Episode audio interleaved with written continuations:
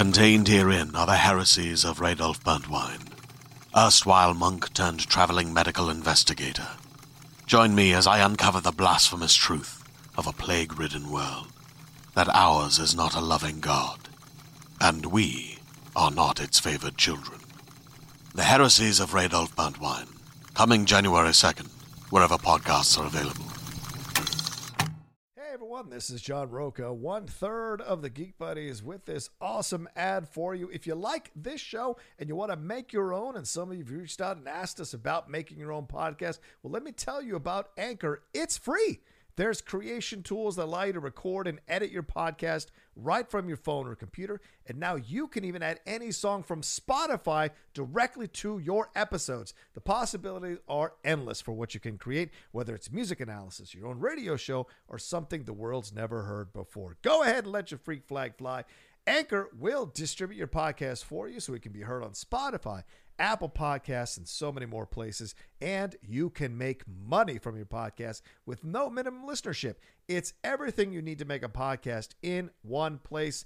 Take it from us here at the Geek Buddies. Download the free Anchor app or go to anchor.fm to get started. Now, on with the Geek Buddies show.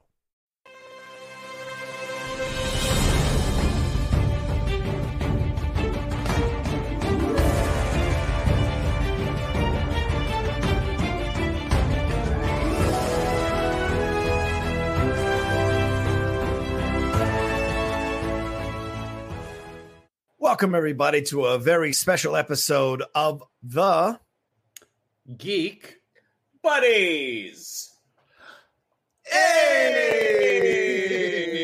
Uh, as you can tell from our intro, we're going to take a little bit low key today. You know, normally uh, when we do our show, we'll, we do like three geek news items, take a little bit of a break for our podcast listeners, and then jump into a main topic. But with everything that's been happening this week in our world and out in the streets of maybe some of your cities, uh, for those of you who are watching us right now, we felt it maybe wasn't the appropriate time to be jumping into geek news items or film news items or TV news items or anything anything that is uh, necessarily topical in terms of a production going on uh, uh, right now. So we thought we'd jump in more and have a discussion about representation. The Black Lives Matter movement has certainly been consuming our media and our uh, press, and certainly a lot of uh, t- film and TV studios and uh, websites and uh, a lot of uh, places have stepped forward to support the movement in such numbers that I've never seen before for any movement in my lifetime that I can recall. I mean, maybe the Me Too movement kind of comes close, but still, I didn't. You didn't see a lot of, uh, of pe- people outside the entertainment industry pushing that forward as strongly as you seem to see now with Black Lives Matter. And so we thought it would be a good uh, time to sit down and the three of us just have a discussion about it. We've been friends for 20 years. You know, we've had numerous uh, discussions about movements like this and representation and stuff like that in the uh, world of geek, uh, both film and television and otherwise. And uh, we thought this would be a good time to do something completely different and have a, a, a you know a open and honest conversation. And maybe some of you all listening to us will hear some of your points or, or have some of your points discussed here uh, between us on the show. I am uh, one of your hosts. I am John Rocha. I'm a writer, producer, and uh, host here in Los Angeles, California, and CEO, I like to say, of the Outlaw Nation. Whoa, that's new. I like that. Uh, I am uh, Michael Vogel. I am a writer and producer of animated TV shows and movies, and CEO in my own mind. you actually have a production company. Don't start that. Next. and I am Shannon McClung. I'm an animation writer and a television actor where you may have seen me on Teen Wolf, My Name is Earl, and House. And I have no title, ac- uh, acronym title to speak of at the moment. Not yet, but that usually means you're probably going to start McClung Productions late in life and make a crap ton of money. McClungco. McClunco just rolls off the tongue, is what it You does. can have you can have that one for free. I, McClungco. I always said, you know, some, some people have names that just roll off the tongue. I feel Yeah. like Shannon McClung get more kind of trips and stumbles. Well, But don't it know. gets- Oh, But it gets there. It gets Yeah. there. gets there eventually. You I stick like the landing. Shanny Mac. Shanny Mac is good. What about Shanny Mac Holding Company? Ooh. Holdings. Shanny Mac Holdings sounds good. Knick knack shanny knick knack shanny mac. I like it. Yep, I like it. Um, Um, well, Yeah, for, let's Michael, please start us off here. No, I was I did this last week, but I think like we last week I was like, you know, how's everybody doing? Hmm. And uh a lot has happened between now and then. So how's everybody doing? um are you you're asking if you're asking us, I'm doing okay today. I, I feel weird today. Like Tuesday, I was really despondent and just down in the dumps about everything. I, I felt help, hopeless almost. But as we've seen less of the overall uh, violence that was happening over the weekend, uh, day by day, I find that I slowly start to fill my hope canister back up again. Uh, and so, but today is weird. Even eating my food, I didn't know what I wanted to eat today. I didn't know what I wanted to do. It's a very strange day today, but I don't necessarily feel sad, but I don't feel happy either. So I'm just kind of in this place of of existing today. I would just say I'm existing today uh, with a little bit of dread that something might happen this weekend, uh, and I'm hoping that it doesn't. That's what I would say. Yeah, yeah. The past few days have been um, they, they they've been a lot, and oh. it's weird because my my little building, my little complex that I live in, my neighbors, we all I wouldn't say we're friends, but we're certainly friendly. With there's yeah. always a, a, hello, there's a quick how you doing. But I mean, we live in a pretty diverse little complex. It's two straight white guys, one straight Latinx guy, two gay couples, and two African American women. Mm. And yeah, I mean, one of one of the one of the women is actually a DJ, and I want to say it was the first night that Burbank, where I live, um, had a curfew um, she generally on the weekend will play her music, mm. and I mean, she's a professional DJ. She's very good at what she does. Um, and this week, I mean, I opened my door and just kind of let it let it come in. She and I had a hmm. quick conversation of, "Hey, how you doing? How you doing?" Right. Um, yeah, I mean, as as someone in my place, you know, straight white guy, I'm I'm just trying to listen mm. right now. I mean, and I feel like you know I've I've seen a couple of videos where I've donated to a couple of funds, but for the most part, I'm just yeah. trying to I'm just trying to be present and just and just listen. Yeah, Mike. Yeah, it's been crazy. It's it's been a roller coaster of emotions for sure. I think that uh I mean I think that in general everything we've seen in the past week with the protests and the marching and, and the riots and the looting and everything has been a lot uh, for anybody to take in.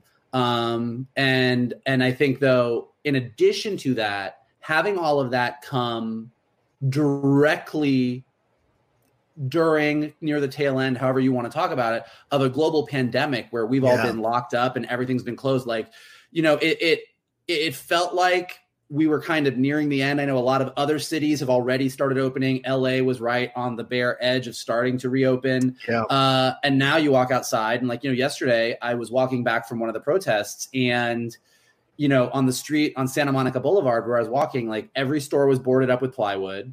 Yeah. Uh, people were marching on my right. There was police sirens on my left. There was helicopters flying overhead, and, and I looked at my friend. And I was like, kind of feel like this is where we're at for a while. Like, I think this mm-hmm. is that we were we were living in a new normal of this quarantine life, kind of questioning what was going to happen, and now we're in like a new new normal mm-hmm. uh, as we're as we're protesting and demanding change and everything. And it's it's for anybody, it's a lot. I mean, there's a lot of emotions. There's a lot of feelings. I, I feel like I'm on a constant roller coaster. Kind of Johnny, to your point, mm. I'll go from feeling really hopeless and feeling a lot of despair, and kind of Shannon to what you're saying, feeling a lot of uh questioning what I should be doing, like how I can be a good ally, how I can listen, like what I can do to help uh further this cause uh and and and be a good ally and I'll feel like really overwhelmed and feel despair and then I will turn right around and I'll start to feel hopeful. And like one little thing will make me feel great, one little thing will make me feel crazy.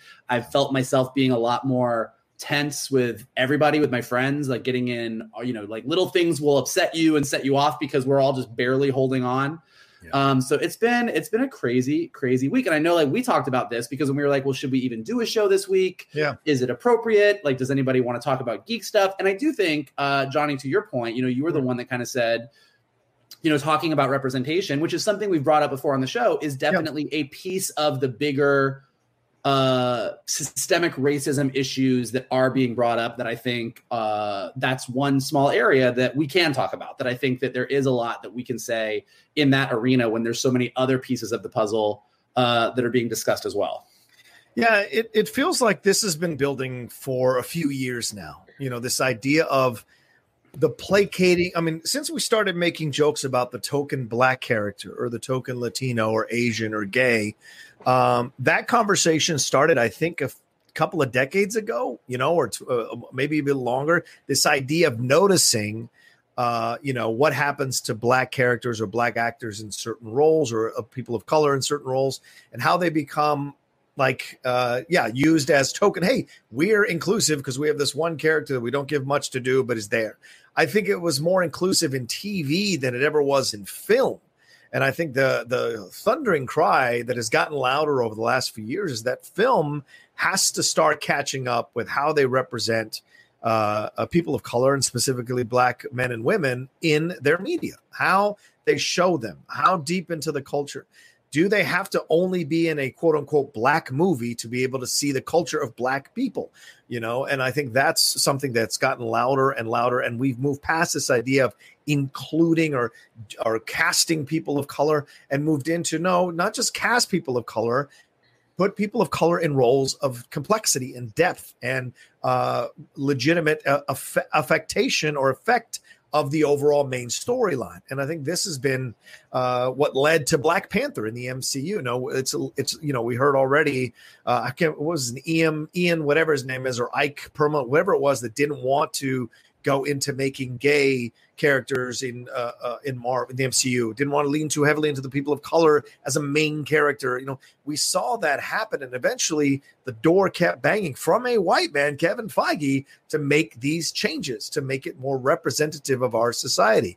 And that's the thing. At the end of the day, this movement is not about making people feel terrible. It's about highlighting what the problems are and asking them to become allies to fix it because by fixing it, we all live in an everything we said America was supposed to stand for a more equal society with representation in the media reflective of the society that you actually live in every day. And I think that's what is being misconstrued by certain people on uh, uh, who have a certain you know bent to go with it to twist the narrative of this a little bit to make it seem that it's, it's all violence, all violence.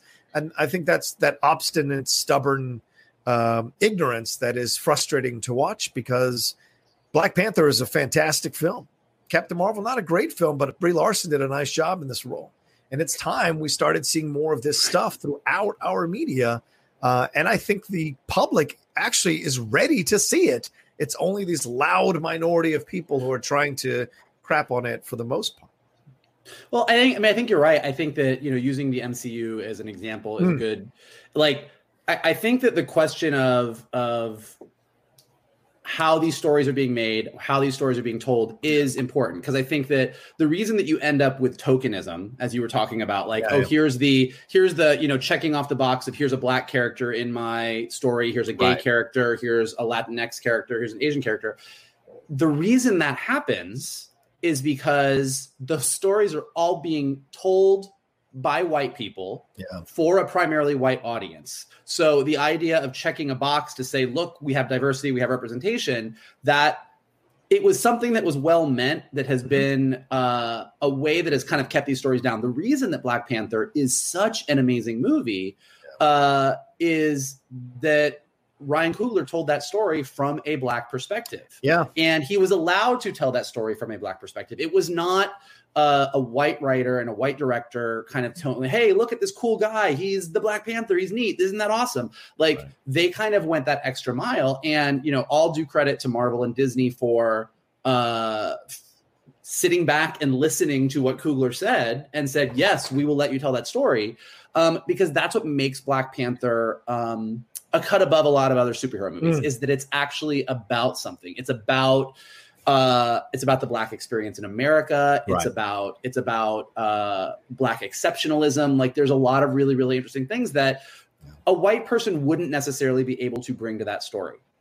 Uh, and and oh, go ahead, go ahead. Well, no, I was going to say it was really interesting. Um, if you think back to the one of the post credit sequences of uh, Civil War, Yeah. when uh, Bucky is going under in Wakanda, and you see the way, and it's a very it's a very small set, but you see the way a Wakandan lab looked through the lens of partly the Russo brothers, partly whoever their production designer was, and there was nothing wrong with it. It looked very futuristic. But then when you got into Black Panther, and you got to see what Coogler and his production designer did with Shuri's lab, and you got to Yeah. see maybe what a more a more accurate portrayal of this what it would have been, and you can Yeah. see the differences there. And those are the differences that are important. Um, I, I know I've told you guys this before. I don't know if I've told it before on the podcast, but I mean, one of the things that I think I, I- me myself, one of the things that I just didn't pay attention to for the longest time was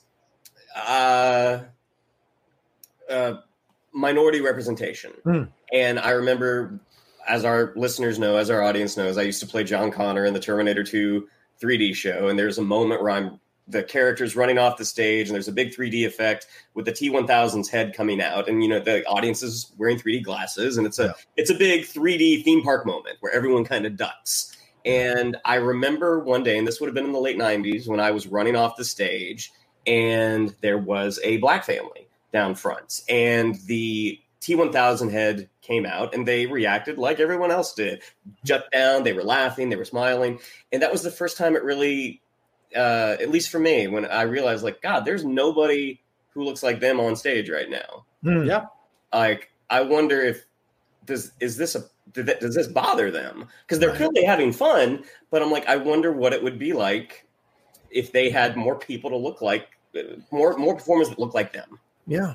Well, I mean, you you bring up an interesting point too, Shannon, because in the world of sci-fi and in the world of fantasy, there hasn't always been representation in the main franchises or the main big uh, movies that you see, and it became a running joke that the black character always got killed off for effect to help the emotional story continue in or become deeper in the sci-fi film that you're watching or the fantasy film that you're watching or even the action adventure uh, film that you're watching you know and you, there's not a lot of black sci-fi or, or, or black characters in sci-fi that you could turn to. There's uhura in star trek you know um, in star wars. It isn't until john boyega shows up. Oh i mean you had lando i guess but boyega's a main like, like it was pitched as one of the main characters and the main storylines. Lando was on the side. Jimmy smits on the side as a person of color in the prequels you had Uh, sam you had sam jackson but he was a big movie star with uh, right with Mace Windu and all that. Yeah, but then even But Sam, you even know, the go- sorry. fact, I mean, no, I mean, kind this kind of just like underscores the point is that Yeah. when you look at, because you're right. I mean, look, any level of representation is good. The fact that we have an Mm-hmm. Uhura, that we have a Lando, a Mace Windu, that's great. That's awesome. But the Right. underlying sto- issue there is it's a person of color just showing up in a white person story. Yeah, Um, Right, and again, right. Black Panther, Black Panther is not that, and I think that's what makes Black Panther such an important piece of of where we need to be going. Is that it's not about, and you know, and like we already have enough trouble. Uh, you just have to look at social media. Is anytime you have a main character show up in any of these major franchises, be it Star Wars or the Marvel Universe, or you know, when you you know, God forbid you change an ethnicity of a character that's been in comics for 60 years, and all of a sudden you have all of these people coming out uh, saying that it's social justice for social justice sake, and like, why are you changing this thing? Like, why don't you like like there's you just see that like no matter what you do, there's this response to it. Yeah. Um, and at the end of the day, that's not even as far as we need to push it. Like we need to see we need to see these other people's stories from their perspectives, not just them showing up. Like it's great. Like Uhura is great, Mace Windu's great, but like Uhura is in us is in Kirk's the captain and Kirk and Yeah. Spock and Bones. That's the that's the main relationship. The Star Wars movies, the Skywalker family, the white family. Um, even you know Harry Potter, like the core cast Right, is right. a white. It's a bunch of white wizards, and Hogwarts is a very diverse school. But you know, in Harry Potter and the Cursed Child, when they opened it in London, the fact that they cast a person of color as Hermione, people lost their minds as if that was the worst thing in the world. And so, you know, we already have such a barrier in geek culture that anytime you try and push any level of representation, more women, more people of color, more LGBTQ people, there it's already met with such resistance mm-hmm. that to get to the next level, which is we need a sci-fi saga where the main character is a person of color or a Yeah. woman or an LGBTQ person or all three. Like, Yeah. you know, the fact that when I and I'm going to say this, and you're everyone, everyone, if they're being honest, is going to say that sounds crazy. To see a giant sci-fi movie saga that we that the whole world is excited about, where the main character is a black trans woman. you can't even conceive of that now. Like Yeah. that is something that's such a hard thing to wrap your head around because you can automatically hear eh, from like a black trans woman, you could hear the objections from every side. Yeah. But there is a black trans person of color out there right now that loves fantasy and loves sci-fi as much as every other person that does not get to see themselves represented. Mhm. Um, and is and is basically told subtly, you know, through every experience they have of this stuff that not only are they not really a part of these fantasy worlds, but they don't get to be the lead. They don't get to be the main character. Yeah. Um, and that's that's a hard thing. And I think that part of part of systemic racism and part of what these marches are about and part of what this is about, part of it is about um, the police response. Part of that is Yes. about redlining. Part of it, like there's a bunch of political issues that seem like they are monumental to overcome. And Yep. there's a lot of people that are way smarter than the three of us in that in those respects that are fighting some fights on all of the things that we need to be voting for and all the things that we need to get behind. But in our little world of entertainment that's where you get to see yourself represented as a hero. That's where you get to see yourself be the person that's fighting the oppression. And for a long long time people of color have not gotten to see themselves in those lead roles I like uh, what John Huey said. Uh, as a friend of mine, he, he uh, was one of the co-hosts of the Resistance Broadcast podcast uh, that they do. Great Star Wars podcast that they do. He said, "I wonder how many people, and I think I'm paraphrasing here, how many people went back into their Twitter uh, feeds and deleted all their negative comments about John Boyega and Star Wars, and are now all of a sudden hashtagging Black Lives Matter, or out there in the streets protesting who were." On message boards bashing the idea of having a female lead in a Star Wars film or having someone like John Boyega in or making a Black Panther movie, stuff like that. See, the Black Lives Matter movement is not liberal against conservative. It isn't. It's a human issue, not a political issue. And all political spectrums have been negligent in uh, accepting representation overall. And that's what this whole movement is just trying to highlight. And how many times you cast a woman? Oh, you cast a, a, a you know, like in Dune now, Dune is predominantly a white cast. And you have uh, this uh, black uh, actress who's coming in to take the place of the character I think that Max von Sydow played in the original, I think. yeah Uh, i think it is And so people already were like, oh, oh, you know, oh, you know, and already that kind of crap comes up.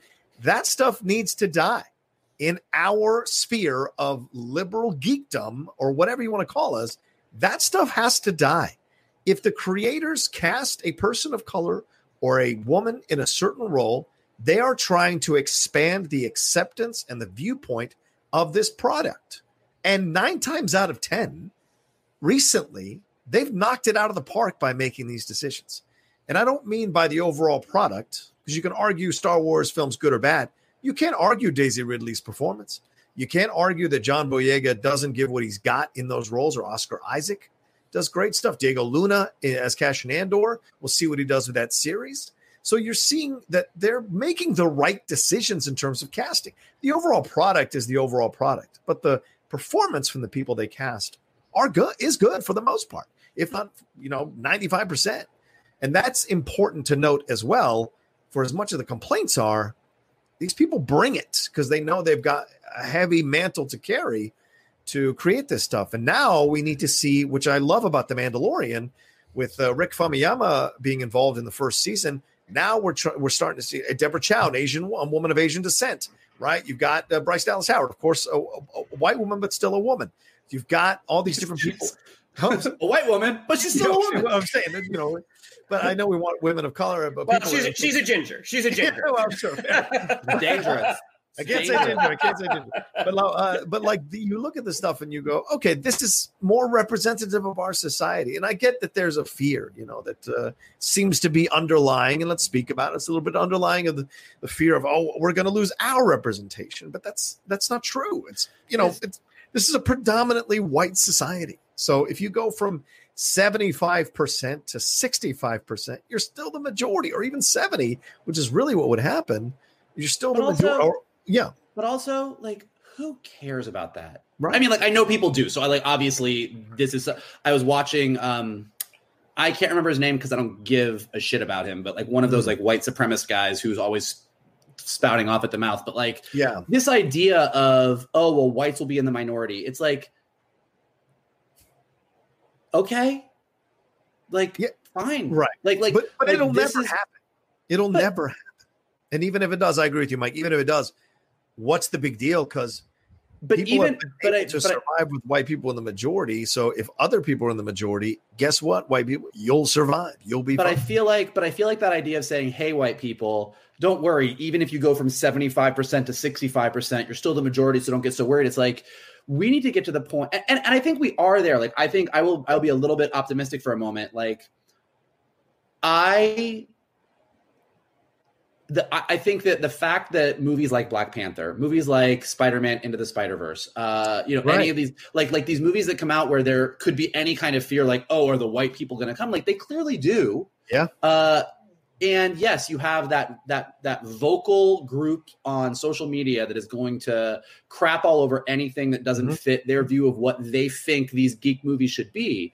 But the fact of the matter is, like, I people of color, LGBTQ people, uh, you know, women for years, they've we've all had to go see these movies. And when the lead is a white, straight, cisgender dude, we have all had to imagine, well, you know, I could be I could be that person. Like, you know, I like every every person of color, every minority, every female has had to watch these movies and go, okay, it's a given that the lead is going to be a white cisgender straight guy. So I'll just go ahead and accept that, and I'll still pretend that I'm Captain. You know, seeing little girls dressed up as Superman or Luke mm-hmm. Skywalker or whatever, it's like that's great. You get to pretend.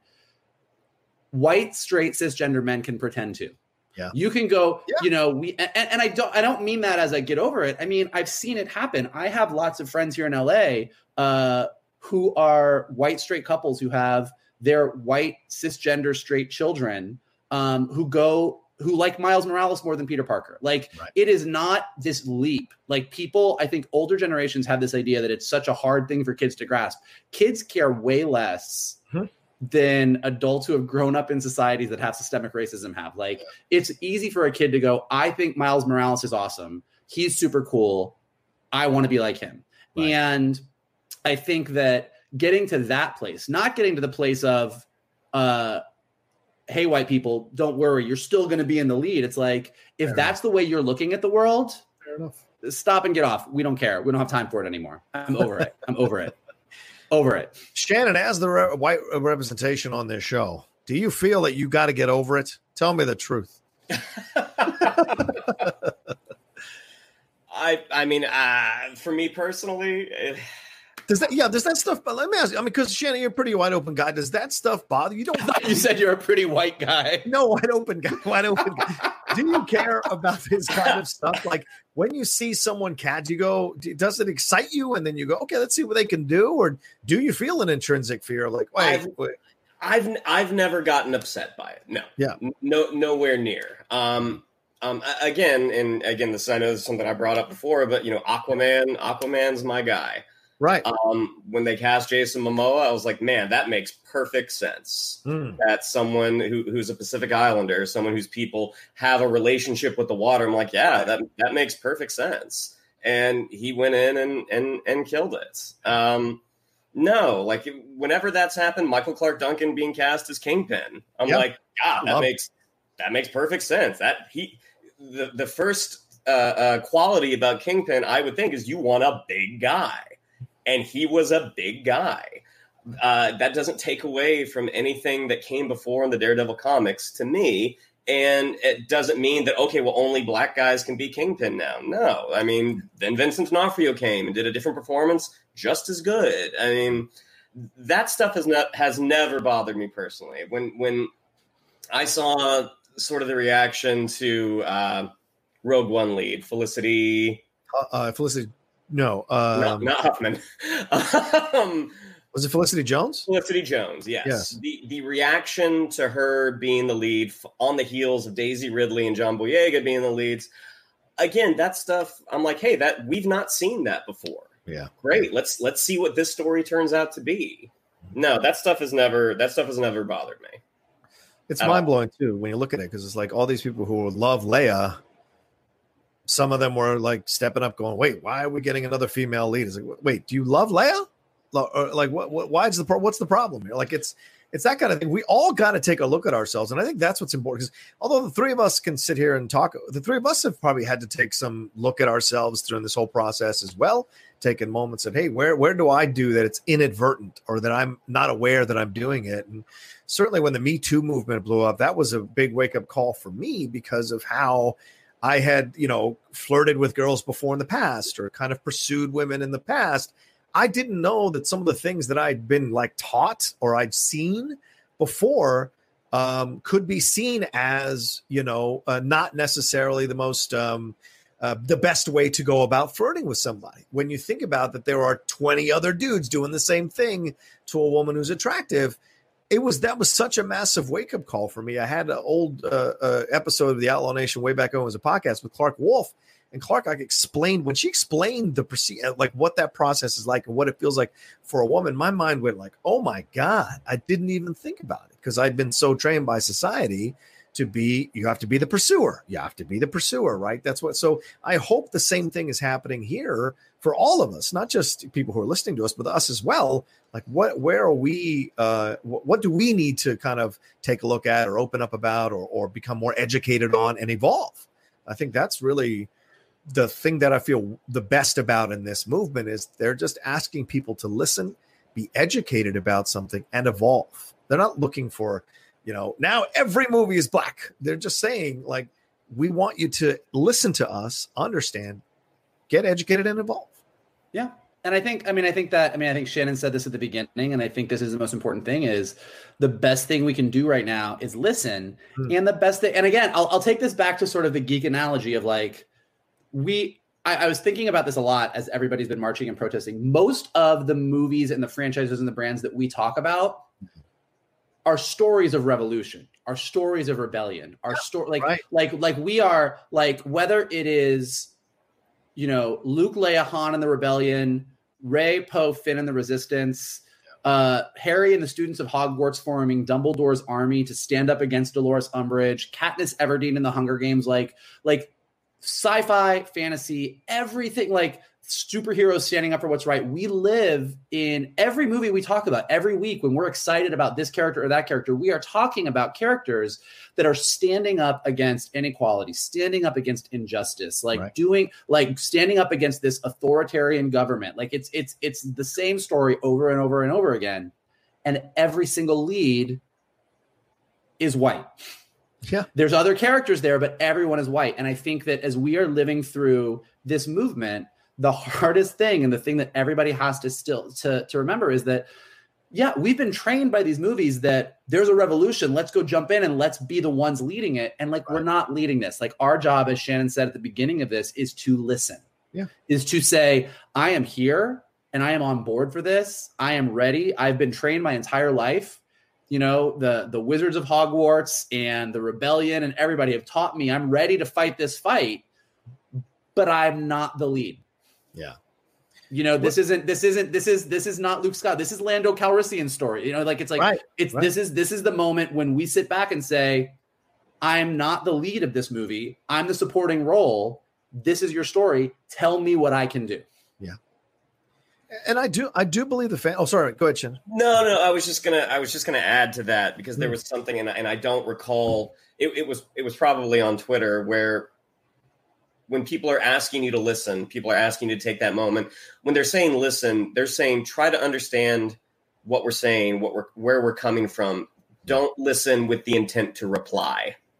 Listen with the intent to understand. Yeah, yeah. Great point. Yeah, absolutely. And, and you know, I think this generation, and the last couple of generations have been receptive to these changes. Yeah, the, there's been the loud minority on on YouTube and social media and what have you, but it doesn't affect the box office numbers. Like the people are going in droves. Captain Marvel over a billion dollars. Black Panther, what almost a billion or over a billion, and then getting nominated for a best uh, picture. You know, so I think the, the and Star Wars made what almost two billion over two billion dollars. I mean, that stuff speaks volumes of the fact that the people who are complaining about it are actually in the minority.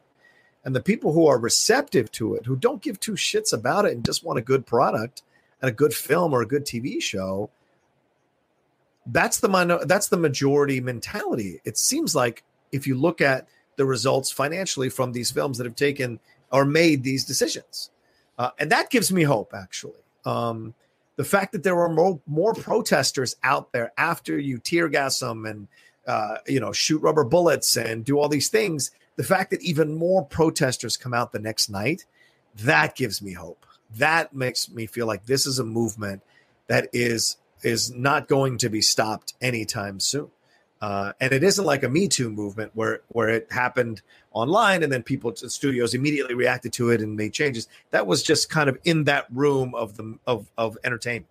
This is all over the world. You know, people are marching all over the world, and it's just to get people to make the changes that are systemic that need to happen. And these film studios who come out and kiss their own asses with these statements um, and these you know websites that come out and kiss their own asses with these statements. I mean, we just saw, or these actors, we saw Lea Michele get the tea spilled all over her a couple of days ago, and her have to like you know apologize today. The former co-anchor with Billy Bush came after her, came after him uh, about Black Lives Matter as well. As well, she said, "I'm so glad you finally came aboard. Maybe talk to the co-host of your show for 12 years. You could have started with her." you know, and that's the guy. So already people are like, well, what did Billy do there? His white privilege could have checked your white privilege at the door when we co-hosted a show together. So I like that people are are not afraid anymore to call other people out and call other studios out, and they need to be called out. You know, I mean, Mike, I know you're a big Disney guy, and I obviously I love uh, a lot of the Disney products, Marvel and Star Wars and all that. But you know, uh, on that side of the fence, there's more change that needs to happen, and hopefully, they're listening. You know, Princess well, and, and the Frog can't be everything they go back to every time. Right. No, a hundred percent. Um, and I think you bring up a really good point. I think that I can speak to this kind of from personal, mm. like as a look. I obviously, spoiler alert, I'm gay. Uh, don't know if you've don't know if you've picked up on this listening to the show or not. For but, you new, uh, new, listeners, Michael is gay. To, yes. to, to new listeners, but uh, but you know, like so, as a one of the things that I really feel impassioned about and try and do as much as I can is as I'm developing shows as a person who is lucky enough and privileged enough to be in a position where I get to pitch shows, I get to develop shows, I get to do some really fun stuff. Uh, I'm always trying to make sure that I'm including LGBTQ characters so that the world that I'm creating reflects the world that I'm in. I also think it's important to have a diverse cast of characters uh, strong women, people of color, and everything else. And I can do that as a showrunner. I can do that. And the people that are in power at Disney, at Warner Brothers, at Universal, the the directors, the writers, the producers, the executives who are white absolutely should be doing that. Anytime you're working on a show, it's not just a token like let's have this character, but how can these characters be the leads in the stories? But that only goes so far. The other piece of this is, and this is where you have to take a step back, is I can be the most liberal, most wonderful, most accepting person in the world, and it can include a, a, a rainbow coalition of characters in my shows, uh, and we'll always try and do that. But I'm still a white dude. I might be a mm-hmm. gay white dude, but I'm still a white dude, and I'm not the one who can tell that story as well. You know, eh, eh, if I'm going to make a character a black lead, I would do that. I would do that in a second. But there are other people out there who might not have been as privileged to be as lucky as I am to end up in the position I am, who can tell those stories better. And it's finding those voices, it's elevating those voices and letting them run with it. Like I I'm I can be an ally as far as I can be an ally. Mm-hmm. But the best way that I can be an ally is to find those voices and help to give them those opportunities too, because they can tell a lot of stories better. I can tell a lot of stories really good. And especially when it comes to stories that reflect the LGBTQ experience, I can do that all day long. And that's something that we do need in our society. And that's something that needs to happen. But elevating those people of color, like p- finding more people who are going to be writers in animation, directors in animation, designers in animation, executives in animation, um, who have not had those experiences. Like that's what we need more of. And I think that's where a lot of the people running these studios start to get a little bit nervous because the ultimate thing that you can do is step aside and let somebody else do that same job. Yeah. yeah. You know, and that and that and that is I think that's the tough pill to swallow is you can be the most liberal, most amazing, greatest ally in the world, but you got to make room for the other people that aren't there yet and let them take and let them run with it for a while. Give them the ball and let them run with it. Sports analogy. I did yeah, it. Boom. I like that. Good job. Good job. You do run with the ball in sports. It's very true. That's true. So the one one of the few things I know about the sports. you run with a ball. Hey Mike, which sport do you run with the ball specifically? You run with it in football. You, you dribble do. the ball in basketball. Nice. And in soccer, you kick the ball as you run, but no hands. Right. No hands. Very clear. I mean, but you know, um, within the genres is the next step, right? I mean, we're starting to see in our like something like DC's uh, DC Universe's Harley Quinn. I thought that was fantastic. I think that show yeah. is fantastic. It, it, really kind of blows the doors off a lot of things that you wouldn't normally think would be tackled in uh, uh, in a situation like that. You know, an R-rated animated show. It's pretty incredible and exploring all these issues. Um, I look forward to the PG show that explores all these issues as well and makes them palatable and ex- and acceptable and part of normal everyday life. Because guess what? There are gay people, trans people, people of color in your normal everyday life. You know, yeah. in most cities that exists and you can see it. Uh, and you know, in the '80s, and I'll, I'll, be honest with you, in the '80s, '70s, '60s, I'm sure it was a thing to be made fun of, right? That's what they made fun of you for. You know, were you were you gay? We made they made fun of you. Were you heavy? They made fun of you. Were you a person of color? They made fun of you. Were you handicapped? They made fun of you. Or uh, mentally handicapped? They made fun of you. There was all kinds of, and all of that has changed, you know, so much, so powerfully so. And I like that this has been the the truth about this country. And I've said this on, on another podcast too, is or another show is uh, regardless of what you may think about the United States, we are a progressive country. We will we eventually progress, and that's the, been the truth throughout the years. On this particular issue, it has morphed in different ways as we've moved on as a society technologically, uh, and uh, as a people, the the, uh, issue has morphed and changed as it gone along. But it's always been at the foundation the idea of equality and representation uh, in our world equally. And it doesn't mean that it has to be like 50 50 or anything like that. It just has to be, there more opportunities have to be available and have to be made available. So I hope that a lot of these studios are making these statements who have a terrible record of hiring people of color, maintaining people uh, in, employed of color, or uh, you know doing projects with people of color, open the door uh, to kind of make this more of a possibility. Um, and yes, some of those people of color should be allowed to fail, just as numerous white directors and producers and actors and writers are allowed to fail numerous times uh, as they go on in their career people of color should be allowed to fail. And this goes across. It's also in sports as well. You'll get a white coach that gets rehired 500 times, uh, even though they're terrible at every stop they go in because they occasionally have a minimum level of success. Whereas a black coach, a majority of the time, if not all the time, uh, only gets one or two chances and then they're out of the, the whatever league they're in. And so that's kind of what has to change across the board everywhere, you know. So and, and that's equality if this person gets 30 chances, I should get 30 chances. You know, it there's, there's those kinds of things that need to kind of, if especially if my record is the same or if my quality of product is relatively the same, I should be allowed the same chances. You know, and and that's been the, the argument went from two from two all men in the uh, joke room or whatever the, the writers room to uh, we want we need more women in the writers room. Okay, more now we need people of color you know and don't and i to me i, I want to say this maybe i'll get in trouble i don't think just hiring white people who are women or uh, white people who are, uh, you know, uh, I don't know, handicapped or whatever you want to say nowadays, is the line that the minimal line, minimum line that needs to be set for you to be considered a diverse company or hiring gay white people. Like it has to be people of color. That is true diversity. Hiring multiple people from the same color is not diversity. It's not, in my well, opinion.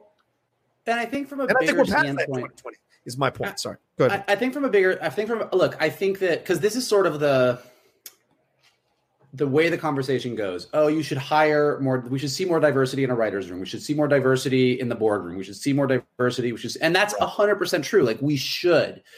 When it comes to geek culture, when it comes to the things that we are talking about, it's that's a piece of it. But the bigger piece of it is we need new stories. Yeah, new stories. We need stories that reflect like and we look we and we've talked about this a ton we are living in an era where we are taking all the things that we loved and we are rebooting recycling rethinking reimagining and that's where we run into these problems because most of the characters particularly in comics that were created in the 1930s 40s and 50s that we still love today are white and straight because that's the world we lived in um, great example. Uh, and I know we've talked about it a little bit on the show before, but one of the movies um, that Lucasfilm has in production right now is a film adaptation of the book series Children of Blood and Bone by Tomi Adeyemi, uh, oh, Black yeah. woman. Right. Um, and this is a perfect example of sort of like what I'm talking about. Is Johnny? You said this earlier. Like when you think of a fantasy geek genre movie, uh, like a you know whether it be a Harry Potter or a Dungeons and Dragons or anything. It's all based on sort of a white Eurocentric version of what uh, we think of as the past. Yeah. So it's Europe. It's castles and knights and maidens and horses and dragons because that's the white Eurocentric version of what fantasy is. Yeah. Uh, and that's the beginning of any fantasy story. So even a fantasy that has a more diverse cast, it's sort of that world. What Tomi Adeyemi does in, in uh, Children of Blood and Bone is she creates a fantasy world that is much more based on sort of uh, an African kind of world. Everybody is black. It's much more ba- like the, the the creatures, the magic, the geography. It's all very much based on Africa, and it creates a brand new kind of fantasy world that you've never seen before. It feels new. It feels fresh. And there's there's no white people in this story. It is a right. black uh, fantasy story, and it's amazing. Like I read it, I loved it. I can't wait to see the movie. Um, but that's what I mean. Like so, to your point, filling the boardroom with people and having a diverse, diverse executives, diverse writers, diverse whatever is important. It's essential. But the bigger part of that is letting those diverse voices create the new worlds and the new stories, so that you know 10 years 20 years 30 years 40 50 years when when our three children are doing geek buddies the reboot um, like that that when they're talking about their versions of Star Wars, their versions of the Marvel universe, their yeah. versions of Harry Potter, these are stories that have not just a diverse cast of characters with a white straight lead, but like completely reimagined different worlds that come from different perspectives and different experiences. That's the goal. The goal is to like much bigger than just let's make sure though that the uh, looking around the writers table it's a nice balanced view. It's like it's really reshaping the types of stories that we get excited about. Yeah i mean and, and this uh, and this idea and shannon i get your thoughts on that and this idea of like well shouldn't we hire the best person for the job? Of course. In a perfect world yes but we do not live in a perfect world. And that statement needs to go the way of the dodo it is an incorrect statement based on an incorrect presumption, which is that everyone has a fair opportunity to achieve and get to these positions. They don't, uh, for a number of reasons educational, environment, class, econ- economic situation. There are, yes, there are numerous people who've climbed out of the worst situations who are white to get to their uh, to get to this position, right? But most majority of the time, it's not that way. And so it's like it's not that way for people of color. It's not that way all around. It's the frustrating part of this whole thing is that well, this idea that well, you know, the best person for the job. And even beyond that, whenever that comes up, hmm. uh, look, yes, like white people in general are given all of the uh, like that. That's where the privilege comes in. The opportunities are there. The yes. the the networking is there. The people that you know, it's all there because of the shape of the entertainment industry. Right. But beyond that, that's an inherently racist statement. Like the idea that even with all the privilege and all of the struggles and everything, like the idea that the best, well, we we got to hire the best person for this. Right. Like is this idea that like underneath but that's probably a white guy. Yeah, That's, I, pro- that's probably a white guy. And the what a white guy is not always the best person for the job. it's very, very, as we've seen many, many times, where the white guy is not the best person for the job. Unless it's a really funny role, and then Shannon is always the best for the job. Of Shannon, course. you are you're you're you, you look at that face. look at that face. But this is, I mean, Shan, this is something you encounter, right? As an actor, you're like, there's, there, there has been a stronger push for roles that you have usually gone out for to get representation in these roles. Yeah, Um, and it, and it and it's and it's a challenge. It's Yeah. absolutely a challenge. After I think it was 2017, after the uh, the Oscars Oscars So White Right, campaign that happened afterwards, there was a a very a very big push for diverse casting. And as for someone who was kind of on the making some forward mobility, that did slow down and it was hard. And it's and it, and it continues to be hard. And it's okay i think to be like ah god that's ah. Uh, but at the same time some actors that have never been given the chances that i was always given are are, are having the time of their lives. And you I, for me personally i'm like i can't get upset about that. Yeah. you know i mean uh, would i like to go out for more roles? Sure. There's plenty of roles that i thought i should have got that went to white dudes right. I mean, uh, yeah, I mean, it's it's it's a challenge, but it's also sort of it, not even sort of like it's it's necessary. Yeah, I mean, how many people of color have had the same feeling for decades in the entertainment industry? I'm a better actor than that guy. I went in for the same role and they didn't cast me.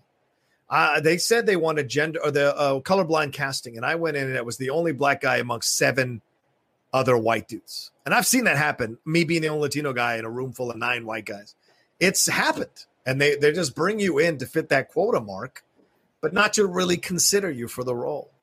And that's the thing, right? And so, how many? You know, yes, some, and I think this happens across the board. You know, some people for for employment in any industry are like, "Why is that person getting hired over me?" You know, I blah blah blah. But like, yeah, welcome to the welcome to the other side. Uh, and I'm not saying it's fair. I'm saying the pendulum swings back the other way sometimes, and then eventually settles into the middle. And that's the way our society has always been. And so it's yeah, and some people have to take the hits for that, just like other people took the hits for your ancestors when they were getting all the uh, you know the roles or getting the jobs or getting the opportunities that people of color's ancestors couldn't get. Uh, you know, and so that's those are those things that like there has to be more perspective in approaching issues like this rather than what's in front of my face. There, I think that's what I, me personally, that's what I push for is more perspective amongst the entire uh, thing. Because I know sometimes, and I'll, and I'll say this, I'll probably get in trouble for this too, but sometimes the younger generation thinks they discovered activism, that somehow it didn't exist beforehand. And it's like, no, we've been doing it for quite some time. And even Rex Chapman today shared a great episode from the Munsters where Herman Munster literally says everything that we've been talking about on this show. This idea of it doesn't matter if you're black or white or yellow or purple. It, does, it just matters the size of your heart and it matters how much you want something. And don't let anyone ever tell you that you can't get it.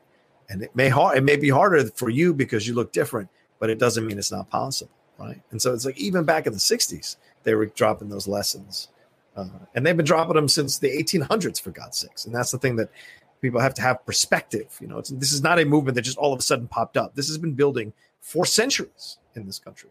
So, Yeah. I, you know, I, I I saw something. Let me see if I can find it really quick. I'm not gonna be Yeah. able to find it. I saw something on um online. I think I posted it. Uh that I've been thinking a lot about, and I think this really applies to where the entertainment industry at large and geek culture specifically can Yeah. go, which is, you know, this idea that maybe we've all been talking about how 2020 is the worst year ever because holy shit. Uh, but maybe like 2020 is actually going to be a great year. Maybe 2020 is the year that everything got so bad that Yeah. we rethought everything and changed and went in a drastically new direction. And I think that we've Yep. spent so many years now talking about, well, it's a it's a it's a female Jedi or it's a black superhero or it's this and it's taking all of these it's a gay person in this a gay person showing up in the Marvel universe and like right. Uh and look I've said this I love living in the era where we're seeing all of these universes uh that that we get to talk every week about mm-hmm. you know Harry Potter Marvel DC Star Wars wash rinse repeat like you know like we we've got yeah. all of these great things to talk about but instead of saying when as we come out of a multiple month quarantine and yeah.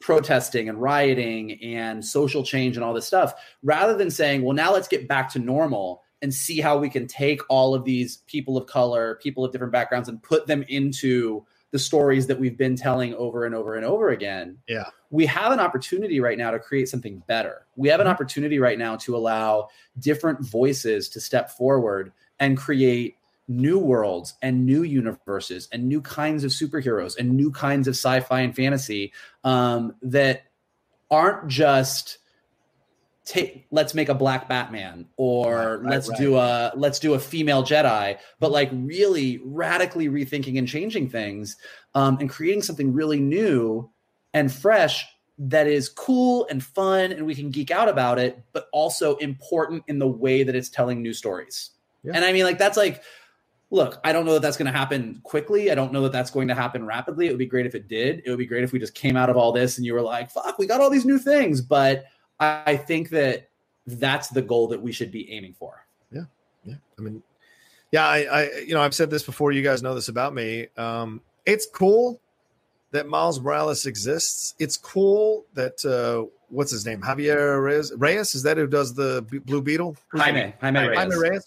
It's cool that that exists but you're taking over something a white man already created and uh, or or uh, lived in or was the original character ted corden parker i want my own latino superheroes born from the ground up who hit the mainstream and are just as uh, and, and, excites the fan base just as much to see a film version of it or a uh, uh, animated version of it or a, uh, a TV show, live action TV show version of it.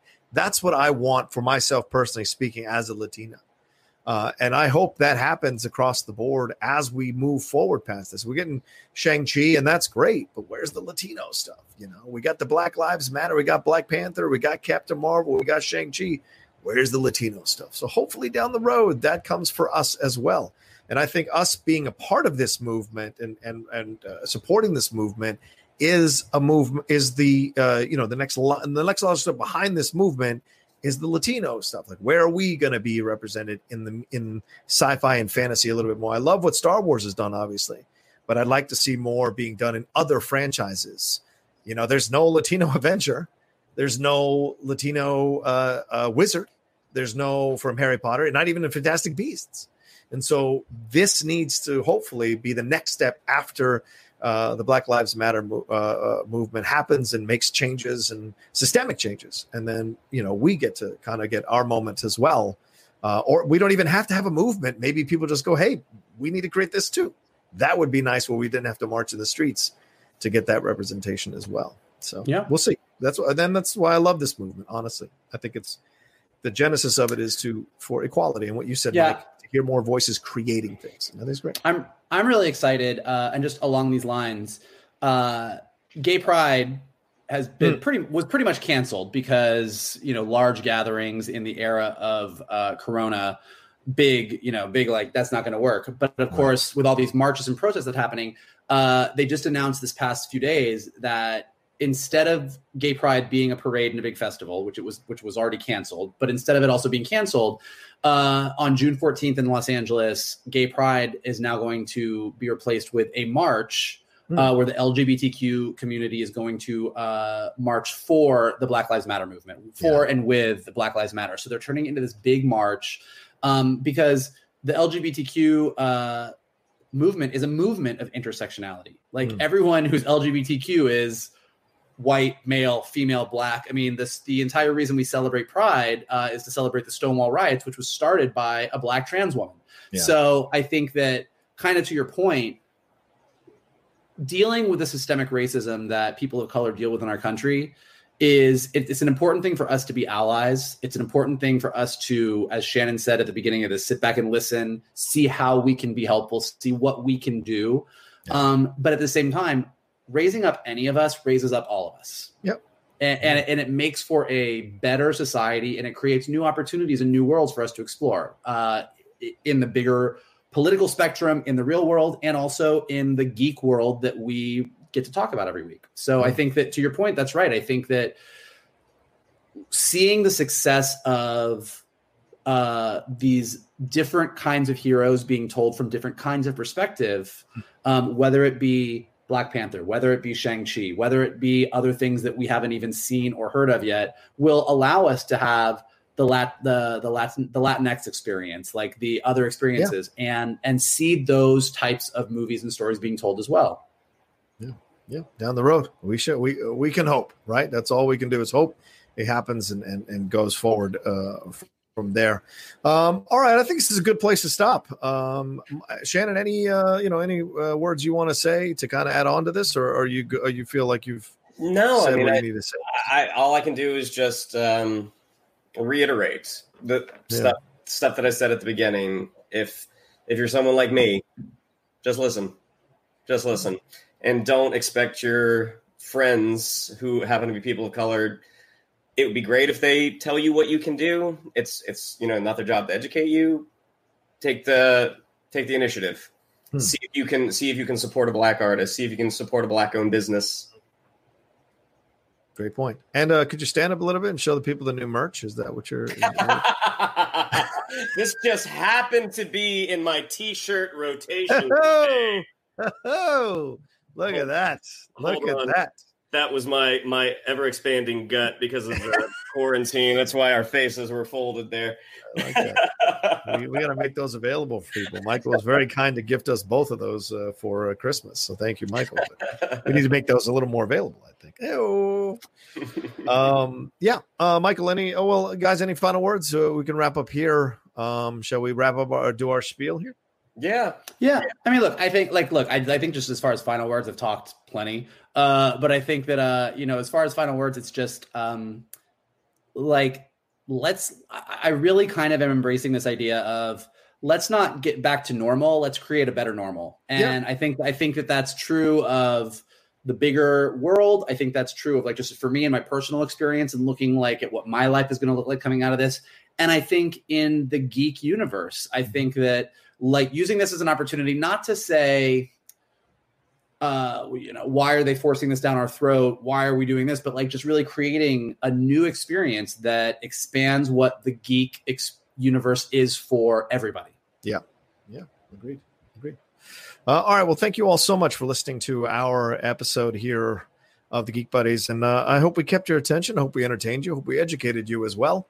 Um, I feel I felt like we should do a show this week just so we can address the topic. We've never been afraid to address any topics that have come up during our uh, run of the Geek Buddies or year long re- uh, run of the Geek Buddies when they've come up naturally and organically in stories that we're covering here.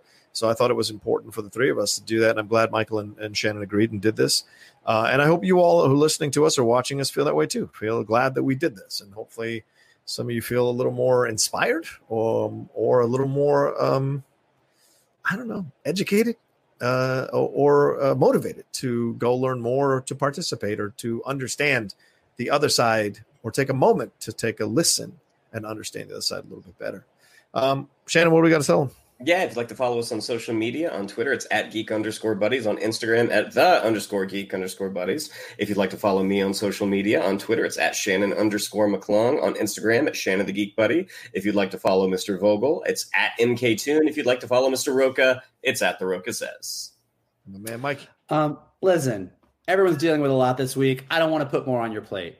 I don't want to stress y'all out, but sometimes you feel good. You do something nice. If you're looking to do something nice, something you can do is retweet us. Something you can do is post us up for somebody else. Say, hey, while we're dealing with all this, check out these guys. They talk about some fun, geeky stuff. Uh, if you're listening to us right now on Spotify or Anchor or iTunes or anywhere where you're listening to these podcasts, give us a rating, give us a comment. It helps us go up. Uh, if you're watching us right now on YouTube, definitely subscribe to Johnny's page. Definitely leave some comments and some feedback. We love reading it. Uh, we love just carrying on this geek conversation, and that's that goes for anything. Um, particularly as we talk about you know representation, tokenism, uh, and how we sort of fix a lot of the things that we need to fix in geek culture. Super happy to have that conversation with you guys. So hit us up and let's continue the chat. Absolutely. Can't can't echo uh, those comments any more than I already do. So thank you all again so much for joining us here on a special episode of the Geek Buddies. Hey!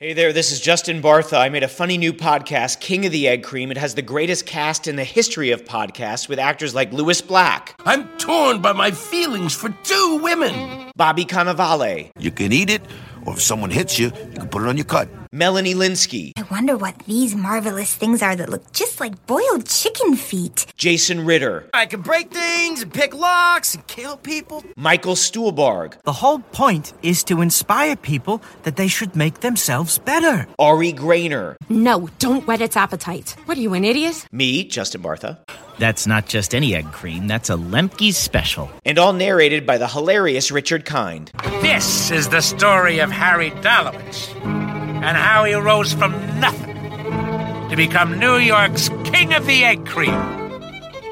So if you like funny true stories, come listen to King of the Egg Cream, available wherever you get your podcasts.